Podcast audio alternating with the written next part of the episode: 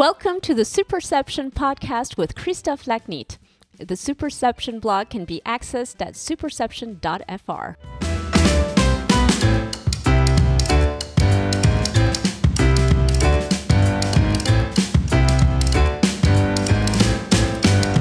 Hello, welcome to this English spoken episode with a French twist of the Superception podcast. Today, my guest is Lou D'Angeli, Vice President Marketing and Public Relations of Cirque du Soleil's resident shows. With seven shows in Las Vegas and one in Mexico, notwithstanding the various productions of the Blue Group that Cirque acquired last year, resident shows are the crown jewel of Cirque du Soleil's business. Cirque du Soleil is one of the most engaging and beloved brands in the world. Founded in 19 84 by street performers in a small town near Quebec City, Cirque is now the largest theatrical producer in the world. Cirque has not only revolutionized the concept of circus entertainment, it has revolutionized the very concept of live performance. Its storytelling magic, set and costume design, acrobatic prowess, live music, and fusion of artistry and creativity are legendary. Its resident shows in Las Vegas are most often housed in custom design theaters. For example, the stage of the 1800 seat, $100 million theater for the aquatic O show is a 1.5 million gallon pool of water.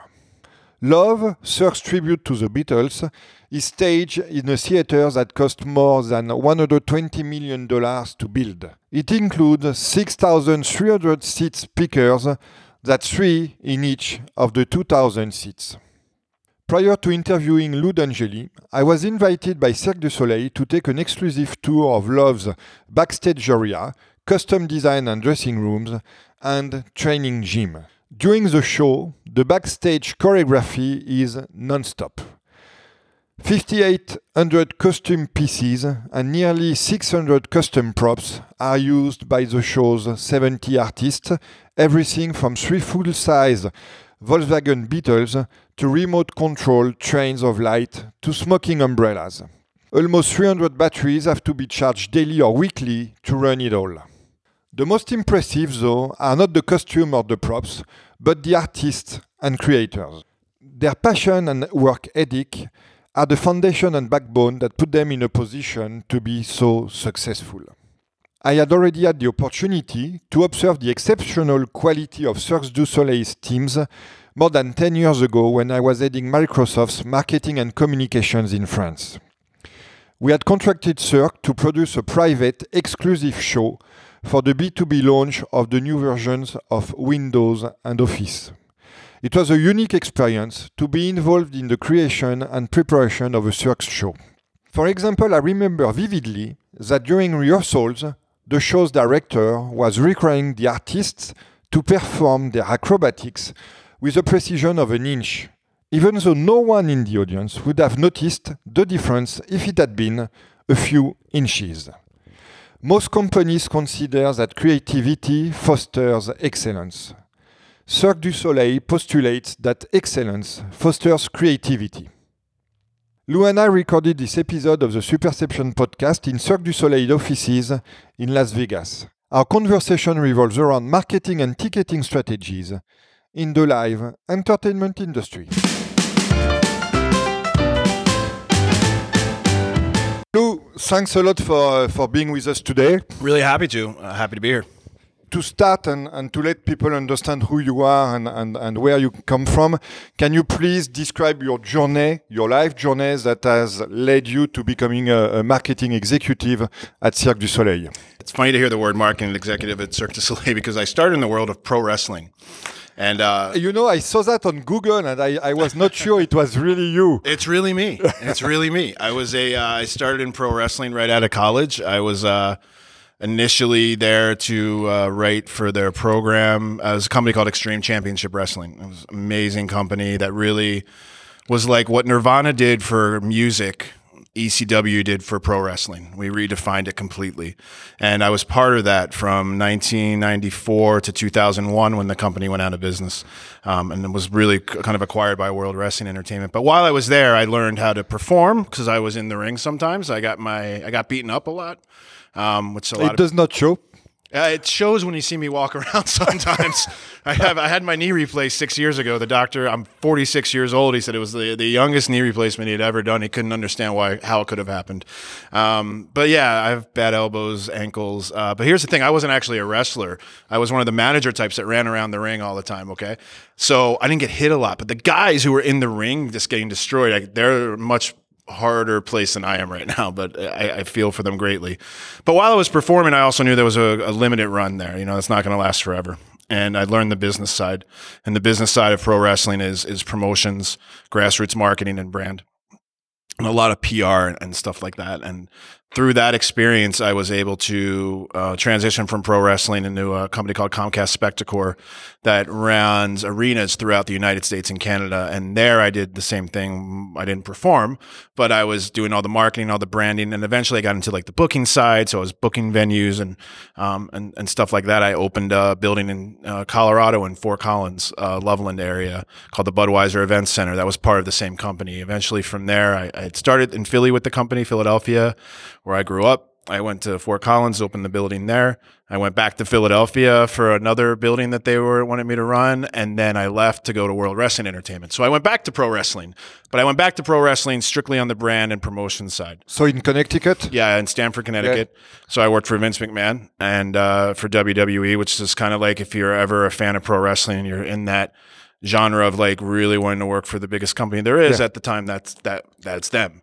So i learned a lot there. And still today. And still today it's really there's a lot of other people that are bringing their competition along though and the product is so different at wwe than what some of the other guys are starting to offer.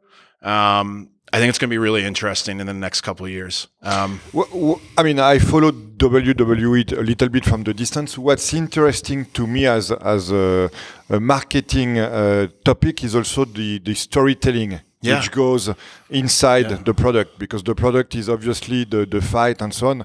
but it's a lot of storytelling around uh, the the performers. Exactly, and that was one of the reasons. So at WWE, I was recruited by Cirque and that's how I'm here today. So eight years ago, I was recruited out of uh, Stamford to to come here. They had, I remember the, the, the first interview and the recruiting process very well. They were looking for someone that could sell tickets, someone that could help the brand um, kind of lift the curtain a little bit because Cirque, you know, eight years ago wasn't doing like a lot of social media, That wasn't doing content. That's all we do now. It's like, and it's a lot of that's handled out of our our, our team in Montreal at our, at our head office, and they do like this fantastic job of creating content and doing what you just said, which is which is telling stories. So when you're you're telling stories now, you're humanizing your product, and that's one of the best things that like I love to talk about. Cirque is when I was here eight years ago. It was it was what you see on stage is, is what you see on stage, and that got us really far. But now to to be able to put context behind that and say that that person does this on the side, and this person started as a performer when they were two years old. This performer comes from a family of uh, circus performers, like you start humanizing that. Oh, really, this one is a former Olympian. Or? Yeah, there's and, and, there's former wrestlers in the, in our company now too. There's a lot of that stuff, and I think a lot of that um, is certainly the right thing for us to be doing right now, and I think it's pretty awesome. And to see where it came uh, from eight years ago to now is, is incredible. But that's because the company the way we operate is we give people freedom to go do that. So, what, why did you decide to move from WWE to, to Cirque, which are in their own right uh, very influential brands? Sure. Uh, I think with WWE, I had reached a point where I could have stayed, I think, forever in some role. I don't know if it was in marketing. It might have been on the talent side. It might have been like in a different area. But Cirque came along as a, first a brand that I was a huge fan of which I think was really important. I had literally just seen come back from Las Vegas where I'd seen the Beatles Love, which was in its first year then, and I had saw Oh, and I was blown away. And for me to be now part of a different global brand with a different product was really enticing to me, but also the fact that I thought there was a lot that not just me, but eventually the team that I could assemble could do a lot um, to bring that product forward. And that was exciting to me. Whenever you have a chance, like WWE is very much like this is how we operate, and they've done an amazing job creating things. Vince McMahon obviously is is a genius, and, and Michelle Wilson, who's their CMO, I think she's their like co-president or something like that. She was my boss, and she has a lot of influence on what I see today, um, and what we do here. Um, in my personal world, because of how she looked at things, and I think to be able to now practice that in a different company was awesome. And way the company's gone, I really think it's the best it's been in uh, in my time has been the last two or three years.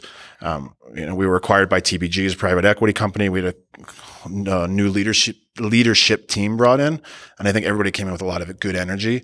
We were able to take an amazing brand and just keep propping it up. And part of it was what I was saying in the beginning. We were doing things that we just haven't done before for whatever reason. Was it difficult for you to uh, shift from the WWE culture to Cirque's culture? It was. Um, initially, I was really surprised. I didn't know what to expect. I mean, obviously, I went through the interview process. I met a lot of people, but you don't really know until you're here, until you're working in an office. You're you're, you're spending time with these guys and these people, and uh, it was a lot more. There's so much more freedom than I ever expected, and I love that and I fell in love very fast with my job. Like I think within three to six months, I knew I was good. Um, there's always that, you know, it's a honeymoon period. So the first three months, everything's going to be great no matter what. The first six months, everything's going to be great. But realistically, everything really was because I was seeing like, wow, I can be more creative. They can, you can run with an idea. Um, not say that didn't happen to WWE. It's just a little different and there's because there's so many shows that we're responsible for here. I mean, right now we're responsible for eight, including Blue Man Group in Las Vegas. I mean, it's five million tickets plus. It's a lot.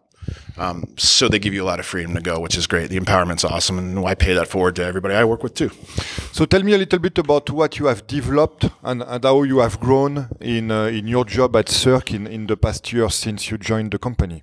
So yeah, so uh, initially I was brought in eight years ago. Was really focused a lot on selling tickets, and you know there's a lot of shows at the time, and there still is, but there was shows that we were not successful with right away and how can we do better there? How can we market to different audiences? And I'm used to marketing to different audiences because wrestling's very different than the Cirque audience. Were, were you here when? Uh, yeah, you were here when, when there was the Viva Las Vegas. Yeah, that's the show I'm referring to. I mean, that was one of the. I remember the first like week on the job.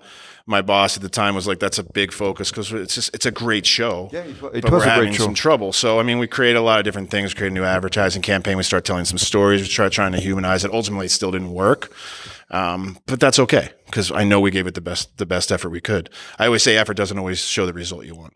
Um, but for me, for me, the biggest thing that I think, and it's this is not me. I've been a part of a process that um, in the last eight years has made the brand stronger by creating identities um, for all the shows here and all the shows we do in, in the touring division too. And that's possibly one of the biggest accomplishments that anybody can be part of when you're starting to redefine how something's you know, a company of this size and how that's going to grow and stay relevant. And we've done a good job with that. And I think it's uh, it's because of our leadership. It's because of the people here. Um, these guys will try anything. Uh, have there been some uh, people in uh, your professional development in your career that have been really influential in the way you have you have developed and grown? Sure. I mean, there's a lot. Um, Michelle was one of the first. There was a gentleman named Bob Schwartz who works in Philadelphia, Comcast Spectacor, that was a proponent for me of always trying new things. We used to promote like family shows and, uh, you know, eh, eh, when I was, so I'm going back uh, years. So when I was at Comcast, you know, to have the Feld show, so the Disney shows, uh, the Harlem Globetrotters, um, Barney. All right. I remember Bob saying, "What if we dyed uh, uh, the? It was a fountain in Philadelphia purple for Barney." It was like that kind of that kind of thinking makes you think differently because you don't look at it like that sometimes. So he was influential. Michelle was very influential on me in knowing numbers and knowing that like yeah you can be the most creative marketing person in the world but you need an roi you need to know your budgets and so i take pieces of that and when i got here my current boss uh, jerry nadal has been with the company for 20 years. He's given me complete freedom. And because of him giving me freedom i also learn a lot from him because when i share things with him and say like this is what this is this is what we're doing he'll have a take on it that maybe i didn't see or he'll just fully support it. But he always gives you, and I think collectively between those three people, they're all very three very very different people. Um, but what then they all have influenced me in some way, and with him, it's been a lot of empowerment of people and of yourself because that's how I manage to. I, I let my guys run, and I don't stop until like we need to stop. So Cirque is is well known. Obviously, is a, is a great brand and, and known for having strong values. So what does it mean to you working for such a, a value bra- based brand? Look, every morning I wake up, I'm happy to come here, and I don't know if everybody can say that. And that's not a line because I'm working here right now. In five years, if I'm not at Cirque du Soleil, I'll say when I woke up every day for working for Cirque, it was fun to come because it's different every day. People here are passionate, and that's the thing. It's passionate, and they're passionate and proud. And to me, that's amazing because that's not everywhere. You can't say like every show you ever put through an every show you ever put through an arena you're proud of. You can't say every WWE match or wrestling match you promote you're proud of. But I'm proud of every show here. I'm proud of the artists. I'm proud to be part of it because I mean, you're talking about some of these shows running 477 times a year. That's just one show, and these guys are there every night. I mean, that's a lot, and I have so much respect for that, and it's fun to be a piece of. Let's shift to the to your marketing strategy in Las Vegas. First of all, uh, uh, let's explain a bit for the people who have not come to, to Las Vegas that you operate in one of the most competitive and, and marketing intensive markets of all industries in the world. Uh, as soon as they search Las Vegas on the web or land in McCarran Airport or approach the city by car, uh, visitors are exposed to an almost unlimited um, number of ads for an almost unlimited number of entertainment options, shows, dining, and so on and so on. Sure. So, can you put this environment uh, in perspective for our listeners, maybe in terms of numbers, as you were mentioning? Sure. W- explain what your competitive landscape is. Yeah, look, it's super competitive. And I'll give you so off the top of my head, I'm gonna give you kind of like how what we saw in the month of like July, for instance. Okay. So any given night, Cirque du Soleil has twenty to twenty five thousand tickets to sell each night. Um, so quick math on that, you probably have like, you know, four, what's that? Uh 400, 500,000 tickets a month in the market. Okay. That's just us. Then you take everything that happens at all the other shows and all the bigger productions on Fremont Street and on the Strip, and you're talking about like another 500,000 tickets. And then you get into headliners. So everything that happens at T-Mobile Arena, everything that happens at the Park Theater, everything that happens at MGM Grand, everything that happens at Mandalay Event Center, everything that happens at the Venetian, uh, Thomas and Mack, everything you're adding another four or five hundred thousand tickets. So on any month, you're about thirty percent of the market that's available, and your competition can be anywhere from Lady Gaga to um, UFC because Too, live. too soon, NFL. soon NFL and NHL too. I mean, NHL is one of the biggest things I'm proud of. Especially we, this year, it was a big well, draw. this year was awesome. First, I'm a huge hockey fan. Second, I was really happy with the deal we did with the Knights because we were able to get a lot from it, which is super important to Cirque. When it gets competitive, you have to start reaching new markets, and that goes to answer your question. The competitive landscape for us. Cirque's not looking to compete with Lady Gaga or Taylor Swift or Justin Timberlake. We have to all coexist. But we can certainly do our best to create partnerships that help us then get those audiences. Um, so the landscape for us is it's a lot. Uh, the good thing about Cirque, the great thing is that the brand is so strong that you can open a new show in Las Vegas, um, but you have to have a sustainability campaign. You really have to be able to uh, to have a long term plan because we're not going anywhere, which is great. Um, and we have a good reputation, but that helps us be successful. For new people coming in, it's a lot harder unless you're an established brand and you're already doing things. in in the way you strategize your marketing activities, you obviously take direct competition into account. This is what we just discussed. Absolutely. Do you also take into account shadow competitors such as dining options and other kind of activities? Sure. And initially, yeah, we do. And what's been interesting about that for my eight years here is that has changed a lot as well. So when it was like everybody was coming to gamble, now everyone's coming not to necessarily gamble because gambling is legal in a lot of different places right now. So that's changed the landscape as well. Um, we try to work with partners on dining options and packaging. It's not easy. Um, but we try to give a, a value of you can come see us because there's a perception that our tickets are really highly priced and our average ticket price in Vegas is about 100 bucks, depending on the show you see. Um, and our job is to make people know that it's not $500 a ticket and that you can still go to dinner, you can still go to a nightclub, and you can still gamble if you want and go to the day clubs. We try to work with all those people because MGM is, uh, and Treasure Island, as our two partners in Las Vegas, have all those options also. So instead of us like competing against each other, it's like how do we work together to push it all together? Still doesn't eliminate the competition. It's still a lot, but I rather work with them than you know not. So let's uh, let's come Lou to to the way you deal with uh, such a marketing overload to make the Cirque brand stand out. So first question, what what's your overall strategy, uh, your overall stra marketing strategy in uh, in Las Vegas to promote the I guess seven shows that eight with with uh, with Blue Man Group that that you have now?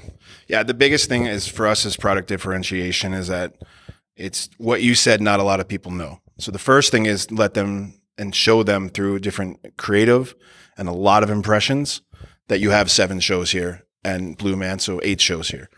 And a lot of people in Las Vegas, like I've had my ad plans questioned by everybody in the world because they're like, wow, you still place a lot of traditional. You still place, we don't place much print, but you still do radio, still do TVs, do a lot of traditional mediums where everything's digital now. In Las Vegas, the, the best thing is impressions that creates the word of mouth and then that creates a transaction. So I'm upper funnel as, as we call it. So upper funnel with tons of impression driven marketing that then start going into digital and eventually we get there. So to me, it's about the value. It's about that each show is truly different and it's relying on the strengths and the themes of those shows. Um, initially, when someone sees an advertisement for Ka and Mystère, they might not know the difference. And if they don't, that's our problem. We have to to do that. So that's where the content that we create and we post digitally and the stuff that we put in the market from a static standpoint hopefully gets uh, tells a story enough to know, for a person to know it's different. Um, we rely on IPs like the Beatles and Michael Jackson one that automatically differentiate us from everybody. And the strength of the Beatles and Michael Jackson is huge, right? So it's it's how do you leverage those. It's then how you leverage partnerships, like I was talking about the NHL partnership. Um, there's also bands that we partner with, like we did some stuff with the Killers. We've done stuff with Imagine Dragons. Like oh, we shot a video with them last year. A lot of stuff. That kind of stuff is what kind of differentiates us from everybody because we can go do that, and then uh, we get the association with those brands and those fans and that's different. And that's for me a huge part of our strategy. So to sum it up it's impressions into transaction. And on the side it's partnerships to reach new fan bases to bring them all into one place. And so this is probably where storytelling plays an important part it's everything. in yeah. differentiating products. Yeah we did the, one of the coolest things we did was two years ago when the beatles did the 10th anniversary yeah. um, we yeah, created a very long content series about that. And it was showing why we did it and then showing how we did it and that kept audiences engaged. It's like episodic TV, right? It's it's every week there's a new content piece. And because there was a new content piece, people are engaging, engaging, engaging. And finally, they want to see the show because now they've heard so much about it. Uh, and that's sometimes why we do refreshes. Is you need a new marketing hook. You know, if, if Mystère has been here for 25 years, so you change a couple things, tweak a few things, gives me something to kind of latch onto. The reputation is there. But if people aren't going to come back 20 times unless you're tweaking it a little bit. How do you manage your different channels? Do you have different channels uh, for different shows or different channels for different steps in the marketing funnel? Mm -hmm. uh, how do they prove to be efficient for you? Well, I mean, digital is our, our the one I point to the most because we can track everything. Um, but we also track everything. And also, probably digital is for your international customers the best option for you to touch everybody. Correct. I mean, it's a huge piece for our international landscape, a huge piece for our feeder markets. It's huge, and just in general, because one, our ad budgets aren't huge. It's about 3% of our overall gross. So it's not a big budget. When I was in WWE, it was a lot higher. Um, so coming here with limited budgets was interesting. However, the brand strength is so good and you're marketing to a very central group in a four mile radius on the strip, you can pretty much nail it. Um, but we now we look at every channel and we you can't track everything, but we do enough research that I can put context to it. So I'll give you an example. I can track every piece of digital revenue, everything that's converted from everything you do online, but I can't tell you what the billboard on I-15 brings you. However, I can go to research and says, why'd you come to this show? Well, I heard it was good and I saw a lot of stuff around the hotel. That's the impression. So that's what, to me, that helps justify it. And when you have 35% of your people saying, I saw a billboard, the billboard makes sense to do. Even though I can't tell you made 100 grand or whatever, I can tell you it worked in that it way. Contributed. And it works. It just, it's just, I saw seven t- impressions for Ka or Cirque, and now I'm going to go on the website and I'm going to transact, or I'm going to go to the concierge and ask what's the best Cirque show, or I'm just going to go to the box office and buy.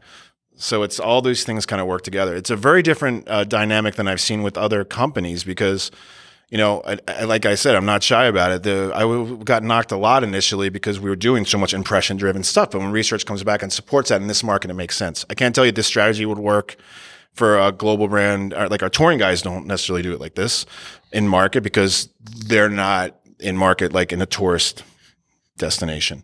Um, most of the people would probably flip my marketing budget around and do it completely digital. But in this city, you have to be right in their face when as soon as you land in the airport, and that yeah. might not be digital right away. Eventually, you're going to get there, though. Yeah.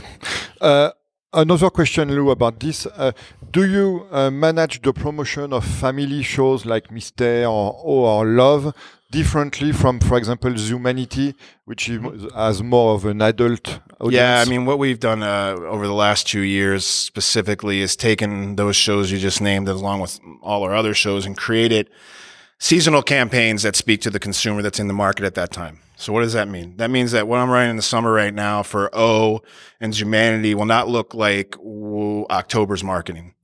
It'll be geared to the people that'll be here in October. So elaborate on that. That's very interesting. Sure. So like for instance, for O, uh, we created an ad that shows our zebra floating in a pool with somebody because it's the summer. Everyone's here for the pool. October, November, we'll probably do more of a locals campaign or something like that, but it won't be a seasonal floating in the pool ad. Um, Zumanity is the same thing. It's like if you have uh, a higher propensity of adults coming in in October, November, you would do a little more risque advertising. But during the summer, that's not necessarily the thing. So you pull it back a little bit and you just do like a different message. It speaks to who's here. Um, summer, like love, we do the summer of love. And then October, November, you don't necessarily have to tweak it that much because now it's just back to like love. Mm-hmm. But you have pockets of the time of the year that you can go nuts. Spring break's one of them. Summer's one of them. Thanksgiving's one of them. Christmas is one of them. It's all the high tourist peak periods. And so we find those periods, try to figure out, you know, through the research and data that we get, who's going to be here. how do we tweak it?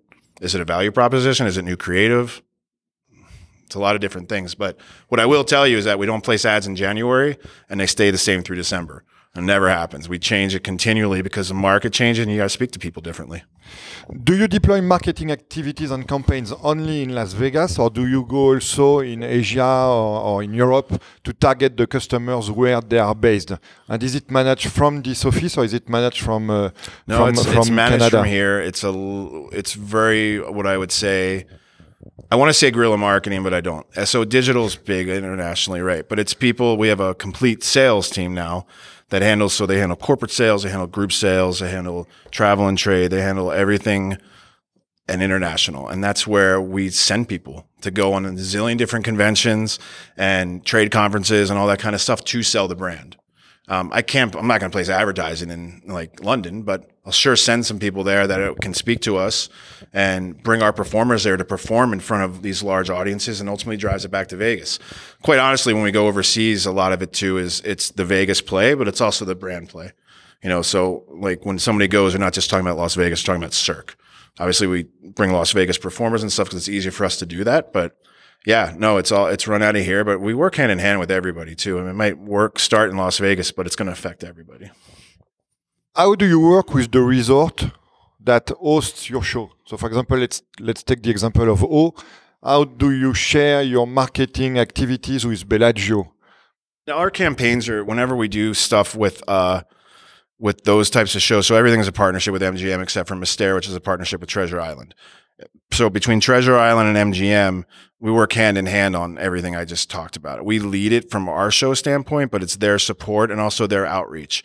So what do I mean by outreach? I mean when we're talking to MGM corporate and we they have a an email promotion coming out or a package promotion coming out. It's like how can we partner together on that to sell tickets and sell rooms? If we're going to redo the creative for O or what's the Bellagio and we're not doing the creative for all. I'm just using this example, but you know, if if the Bellagio, let's say, let's flip that. If the Bellagio is going to rebrand their property, which they're not, how do we factor into that? We have a great communication line with these guys. So, for instance, I recently had a property come over and say, "Hey, we're going to rebrand our property." I'm not going to say it because I want them to, you know, let them do it.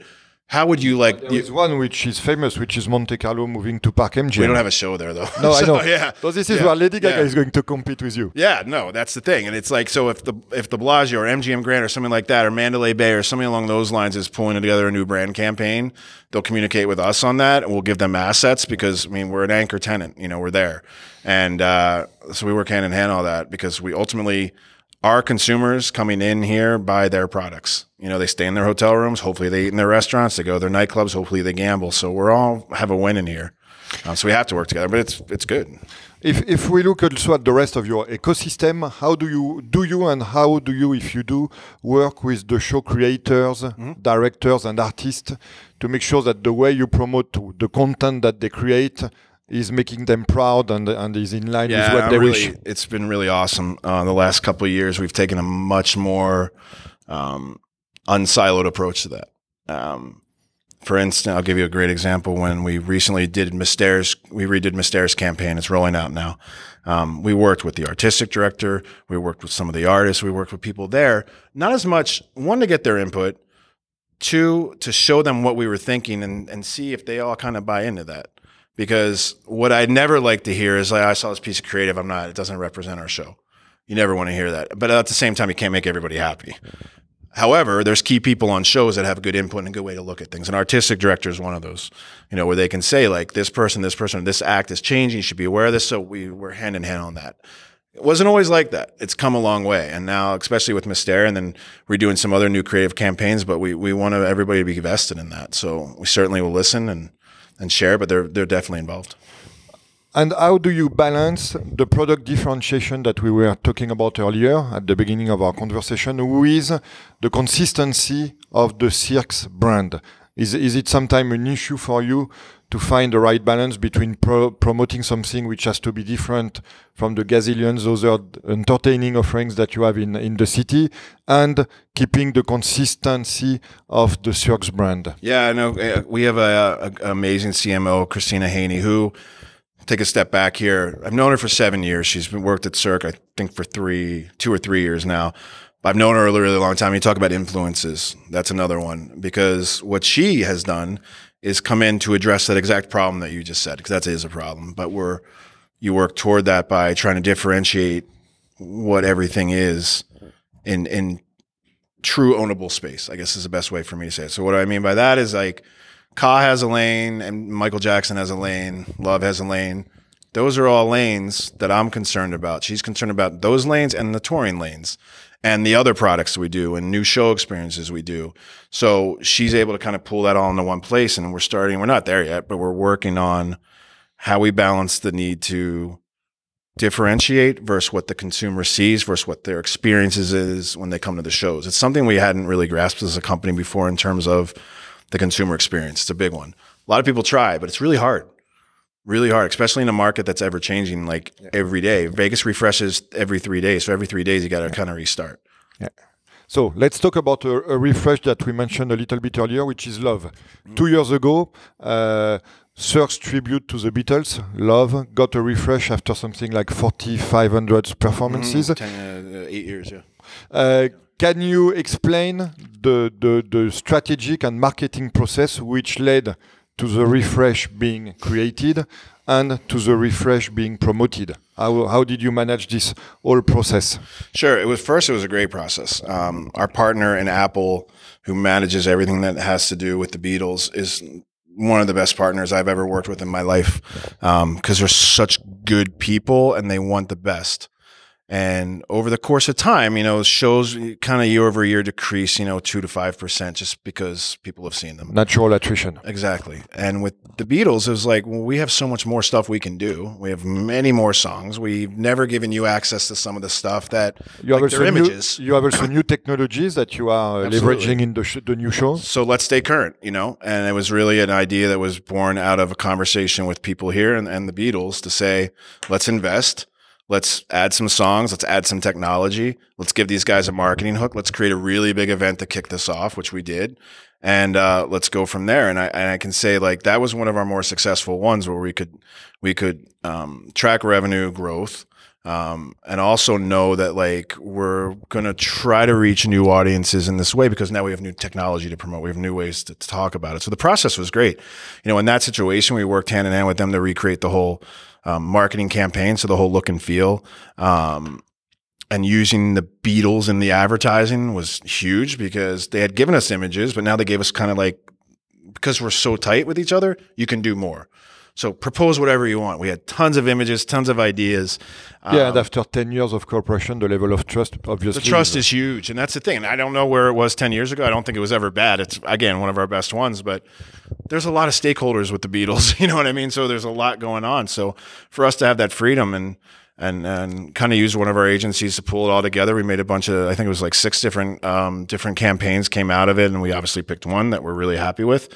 Um, that was a fun process shooting the content. Um, having the 10 year anniversary party, having Paul McCartney there, having Ringo Starr there, having Yoko Ono there, and having Olivia Harrison there was amazing. And I was a couple rows away from them and I couldn't take my eye off how they were reacting to what was on the stage, which is one of my favorite parts about Cirque shows, by the way. I have to say that. I'm really lucky I can go whenever I want, basically. But to watch the audience sometimes, like to go to a show and just like look at the people next to you and watch their jaw drop, pretty awesome. And see McCartney, it's unbelievable. Yeah. That process was one of my favorite things. I think we'd done a five year um, anniversary for the Beatles, which was more just a celebration, 10 years of celebration, but some new stuff. And we don't know what we're going to do for 15 yet, but it'll be cool. And this year for Michael Jackson 1, it's five year anniversary. The end of this month, it's also also his birthday, so we create a lot of events around that too. So what we try to do is, you know, there's the show, but what do you create around the show? What other events do you create? And um, we've done a really good job of uh, working with people to create events and to bring in people that are associated with the Beatles, associated with Michael Jackson that maybe fans don't get to see. To see people mobbed in the Mirage, so Paul McCartney could walk there was was unbelievable. I bet. Oh yeah, it was a lot, but it was pretty awesome. so we, we've discussed the fact that uh, Love's show is in, is integrating new technologies. We we see also more and more new technologies in the marketing field, mm-hmm. such as AR, VR, and mm-hmm. stuff like this. How do you integrate these new kind of uh, of technologies and uh, and attention levers in uh, in your strategies? The um, good example is what we did at Ka. Uh, we had a virtual reality piece created for for the show that we then take on property and set up a complete virtual reality experience in the lobby of their hotel. We don't do it 24 7 or 365 days a year. We find certain times of the year that either there's a lot of people coming so we can hit masses, or there's not a lot of people and we really got to grind for the last couple tickets. But so those experiences are free. They come in, they get a taste of the show for three or four minutes. Hopefully, that converts them into something. Um, so we've done that with Ka, we've done that with O. Um, we're looking. We just did it with Blue Man. Um, this is all virtual reality stuff. So we're trying to do more and more of that. I think that kind of technology, one, I mean, it keeps us relevant, but two, it's also to see Cirque in virtual reality is pretty nuts. And uh, we track those um, conversions based on an offer they get.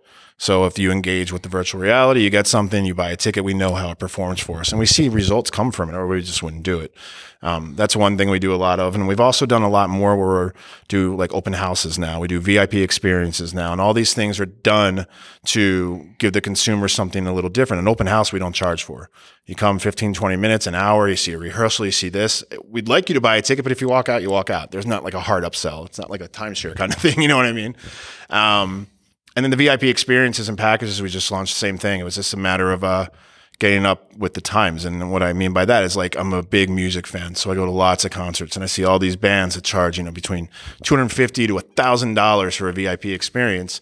It doesn't really include some. Some include a lot, some don't with us, it was about you can meet an artist, you can have champagne, you get a backstage tour, you get this, you get that, you get a photo. It's so easy and it's performed really well. And those are the kind of things that we're trying to do more of. People come to Vegas, they want to get treated special. So if you can go see a open house that then maybe leads you, in, or actually take this path, you go see virtual reality. Well, I want to go see the theater. I'll go see the theater. Well, I want to go see backstage. How do I see backstage? You see backstage if you buy this experience. You see, it's just a path. But we're very authentic in it too. I mean, it's, it's, it is about selling tickets, but it's also about people that could go to the Ka Theater on this trip and not see the show, but saw an open house and they tell their friends back in uh, Philadelphia that I couldn't go see the show, but man, that theater is huge. And now maybe that person comes out. It's word of mouth. We, we've talked a little bit about uh, measuring ROI earlier in our conversation. I would like yeah. to ask two more questions about this topic.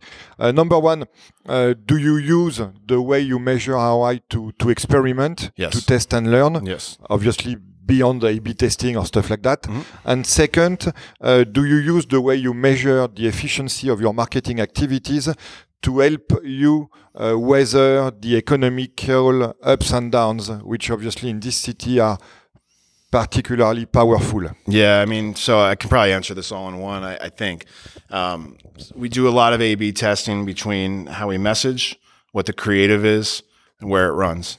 Um, and so what I mean by the message is sometimes it's tickets start at sixty nine dollars, sometimes it's buy one get one thirty percent off, sometimes thirty percent off tickets. It depends on the show and who the consumer is and what's in the market. But we have data against all that. We kind of know what works. And this is pretty much all online driven. But that then helps us then filter out to the traditional avenue. So, and this is a case where if we're testing creative online and we're seeing better conversion, we can take that creative and put it into a static image. So we're learning from our own our own channels. Um, what was the second part? The second part was um, weathering ups and downs and yeah. So when we when there's for us, when we look at pace and we're looking at a pace and we're looking at advanced sales, we know that if we're coming into like a new week and we're about 50% sold or 60% sold for that week, we're going to be okay. Because we do about 40 to 50% in market day of show. So you need to get that advanced base of 40 to 50%. If we're there, then our strategy is changing. You know, we're driving more toward like the last minute sale um, but also value it for us at that point because you don't have to discount as much. You don't have to like you don't have to be as price conscious because you have a good base. Now on the flip, when you're coming into a week at 25 or 30 percent, now your promotions are on. You're still going to grind to get 40 or 50 percent. You may not hit your number, and we're putting more kind of impressions in the market so people know. No, well, now there's an offer period. So it's kind of like fish where the fish are. If we have a, we've learned the hard way when there's big conventions in town and stuff like that. You can do whatever you want. You're probably not going to get the business. So we still try. We still go to every convention. We do delegate offers. We set up our virtual reality experience. The sales team goes out and has amazing footprints of presence. It's just really hard. Which means that your strategy and, and your tactics can vary a lot from one week to the other, Yeah, or even that's- from one day to the other. It legitimately is like, like I said earlier, like we will place media in January that gets changed, like not changed from the core, but the messaging gets changed very frequently. Um, yeah, it changes to who's here. It changes when the Golden Knights went to the Stanley Cup Finals, and it's like, all right, well, first of all, that's awesome, but they're gonna have every game will be sold out. Every away game is gonna have a viewing party. What do we want to do? You probably don't really want to push too much because you know no matter what you're going to do, no one's going to be like, yeah, I'm nah, I'm not going to go to the game. Those are once in a lifetime experiences. We're a once in a lifetime experience, but we're here. Hmm. We're not going anywhere. Hopefully, the Golden Knights are in the Stanley Cup again next year, but you don't know that. So it's like we understand that. One more question before coming to the to the final one. Um, m- how do you manage consistency between what you do in terms of marketing activities and campaign here and what is done in the rest of the company? You have resident shows in other cities. You have the touring shows that uh, you mentioned earlier and No, that we know in uh, France. That's Tina and my counterpart at, uh, at uh, in the touring show division. We have an amazing line of communication. We Do you talk. do you do you learn from each other experiences? Sure, we and, uh, always we there's things on tour that can help us and vice versa. The VIP packages and experiences, they started. Now we all know that exists. It's not like some thing that they just came up with, but they started executing it. And because they start doing it, I was able to have a conversation with my counterpart there and say, "How do you do it?" Because it's going to help us do it.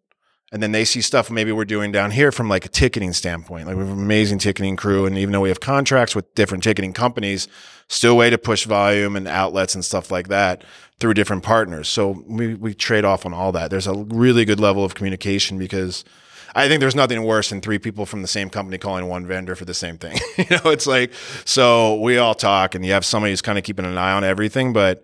Um, but we're all searching for opportunities for each other, which is really cool. I mean, it's good, healthy. You know, like we always want to be competitive with our counterparts, but we also want to work, you know, hand in hand with them too. So it's fun competition with each other. So Lou, uh, the, the the last question of every Superception podcast conversation is related to the news. So here I just wanted to to maybe look beyond what we have been discussing for today. Uh, Cirque du Soleil has played a, a very important role in the transformation of Las Vegas as a family-oriented vacation spot. So I wanted to ask you what's in uh, the vision of Cirque for the future of Las Vegas and the future of La, the Cirque's presence in Las Vegas. Sure. I mean, it's expansion. It's con- it's growth. We're on a You, uh, do you plan to have more shows, for Oh, example? Yeah. yeah, yeah, It's a heavy growth period. I mean, it's no secret that Criss Angel's show closes on October 28th, and a year after that, we'll have a new show in there. Um, we're working on that right now. Um, but past that, there's absolutely a plan. Um, but our goal here is not just to replicate what we have; it's to to do new things. And I can tell you what we're looking at. The Luxor is not like anything we have right now. Um, and that goes for the other three or four projects we're looking at as well. There's a lot of new partnerships. There's a lot of new ways that we're going to uh, produce shows, and I think that's going to be completely different. The goal here is to create new product, bring new audiences, re-engage old audiences, but also get the audiences that they're going in this like cyclical cycle of going to starting somewhere and then going through the gamut of all the shows. Because I think when you go through the gamut of all the shows, you truly see the difference. It's just you got to get you in that cycle first, and that's the goal with expansion. And I don't want to call it expansion; it's a weird, strange term, but more um, uh, growth. I mean, Lou, as, as a conclusion, as a Cirque fan, I just hope that you will do a tribute to Prince. And uh, that's the dream. I love Prince. Uh, so this is the one I'm waiting for now. uh, yeah, maybe you and I can do that one. We'll do it on the side. Okay, so, so anyway, thanks a lot for Thank you. participating in, Uh, uh, I in the appreciate podcast. It. it was pretty Thanks. awesome. Thank you. Thank you for listening to this episode of the Superception podcast. The Superception blog can be accessed at superception.fr.